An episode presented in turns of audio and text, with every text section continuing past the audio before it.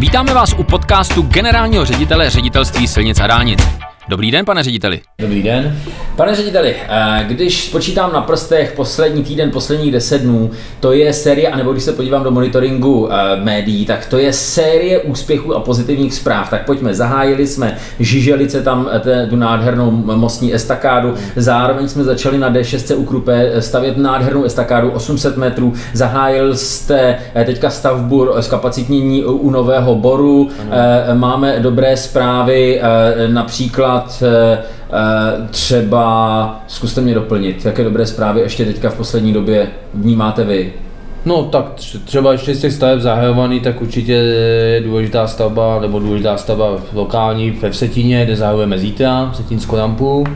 Ano, to je taky velmi důležitá stavba. A zároveň e, o pár dnů později zprovozňujeme hned vedle Kunovice. Ano, Půta Kunovicema, už za měsíc, touto dobou vlastně de facto se bude jezdit na obchvatu fítku místu kompletně, to znamená, bude zprovozněna i ta stavba napojení toho současného už zprovozňovaného úseku na D48. Takže to si to... myslím, že je velký, velký pozitivum. A například Teď aktuálně vybírám nejvýhodnější nabídku na dalším úseku dálnice D55 5009 Moravský písek Zenes, takže i tam bychom měli to začít stavět, takže to jsou samý pozitiva.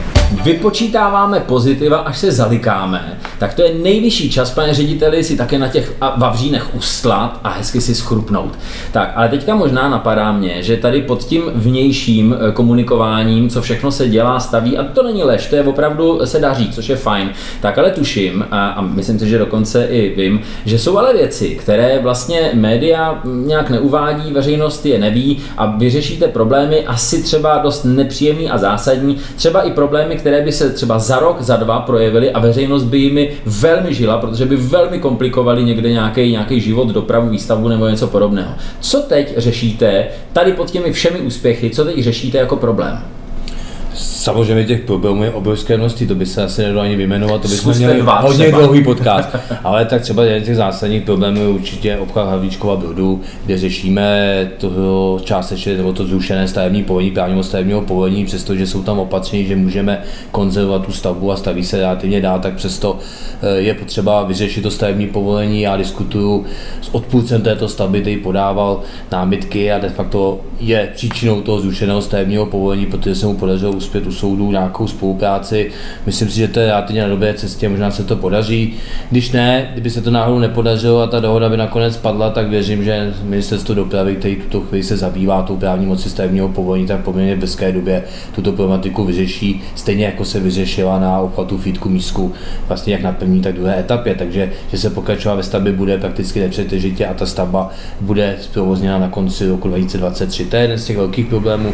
Pak řešíme řadu technických problémů, problémů, když odlídnu od těch, od těch právních, například právě když jsme byli u toho feedku mísku, tak řešíme sanaci sesu na té druhé etapě, tak abychom ještě v letošním roce dokázali zprovoznit v polovičním profilu i tu druhou etapu a navázali na tu první etapu v obchvatu feedku mísku a dostali tu transitní dopravy, dopravu z centra právě města Fídek místek. Stejná situace je na té stavbě těsně vedle Čanovice neboli, i kde směřujeme k tomu, že na konci roku eh, toho letošního pustíme provoz na tuto stavbu, sice ještě v omezeném režimu, ale dostaneme tu, tu dopravu s tím stávající komunikace, což si myslím, že je velmi důležité a velká, velké, velké plus. Já náš rozhovor vrátím zpátky do Čech. Vzpomeňme ještě eh, věc, kterou předpokládám taky řešíte velmi, velmi intenzivně a sice to je tunel Pohůrka eh, na jeho české D3 na obchvatu Českých Budějovic, eh, kde došlo k zásadní změně technologie, což už sice je nějaký měsíc, ale v tuhle chvíli vlastně dopadá ten efekt změny, změny technologie do, do toho harmonogramu. Jak to bude tam? Eh, já jsem rád, že se nám podařilo už definitivně vyřešit technické problémy na této stavbě z hlediska realizace samotného tunelu. Tunel se staví, kdo byl třeba na místě, já jsem tam byl nedávno, tak už je vidět ta kosta toho tunelu, už to roste do výšky, eh, to znamená, máme vyhloubeno a konečně tu konstrukci realizujeme. Eh, samozřejmě ta stavba je složitá, těch problémů má hodně, v tuto chvíli je, ještě není sice podepsána, ale předběžná dohoda s Zotovitem na termínu zprovoznění a to je konec roku 2024. Já věřím, že už nenastanou žádné okolnosti, které by tento termín znemožnili a že za ty dva roky skutečně jezdit po této trase budeme. Eh, ještě budeme určitě diskutovat o možnosti dokonce zprovoznění o rok dříve části ty jižní, jak, jak toho prvního, první části obchvatu, tak hlavně té druhé, znamená Třeboní, Třeboní, Hodějovice, Třeboní, kde ta stavba taky spěje k tomu, že už by na konci příštího roku mohla být hotová. Ale o tom se povedou ještě diskuze, zda jsme schopni nějak relevantně vést tu dopravu eh, pokud Český Budějovic, tak aby to neovlivnilo negativně právě provoz hlavně ve městě České Budějovice.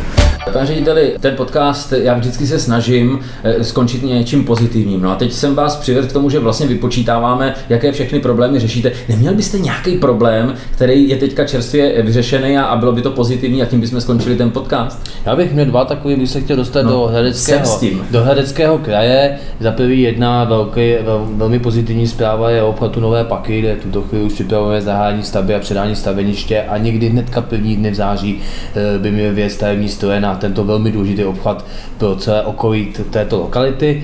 No a pak takovou poměrně i překvapující a zajímavou zprávu. Eh, podařilo se nám domluvit s manželi Kučerovými eh, vypořádání dočasných záborů, který nám ještě tuto chvíli bránili zahájení stavby na obchvatu Jaroměře.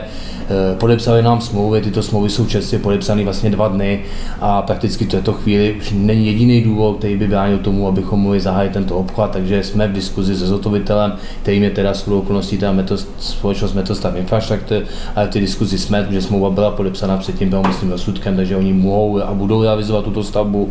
A stavba by měla být zahájena také v dohledné době. V průběhu srpna předáme, připravíme předání staveniště a první týdnu nebo v týdnu e, měsíce září stavba bude zahájena a za dva roky se po ní bude jezdit, což si myslím, že všichni obyvatelé Jelměře a všichni obyvatelé Kalického kraje a řidiči, kteří využívají tuto komunikaci, uvítají, protože víme, že ten, ten průtah Jelměří je velmi špatný. Takže pane generální řediteli, ať děláme, co děláme, i když jsem se vás ptal na problémy, tak nakonec skončíme pozitivně. Tak to je dobrá zpráva a budu se těšit příště na shledanou. Hezký den. Tak hezký den a na shledanou.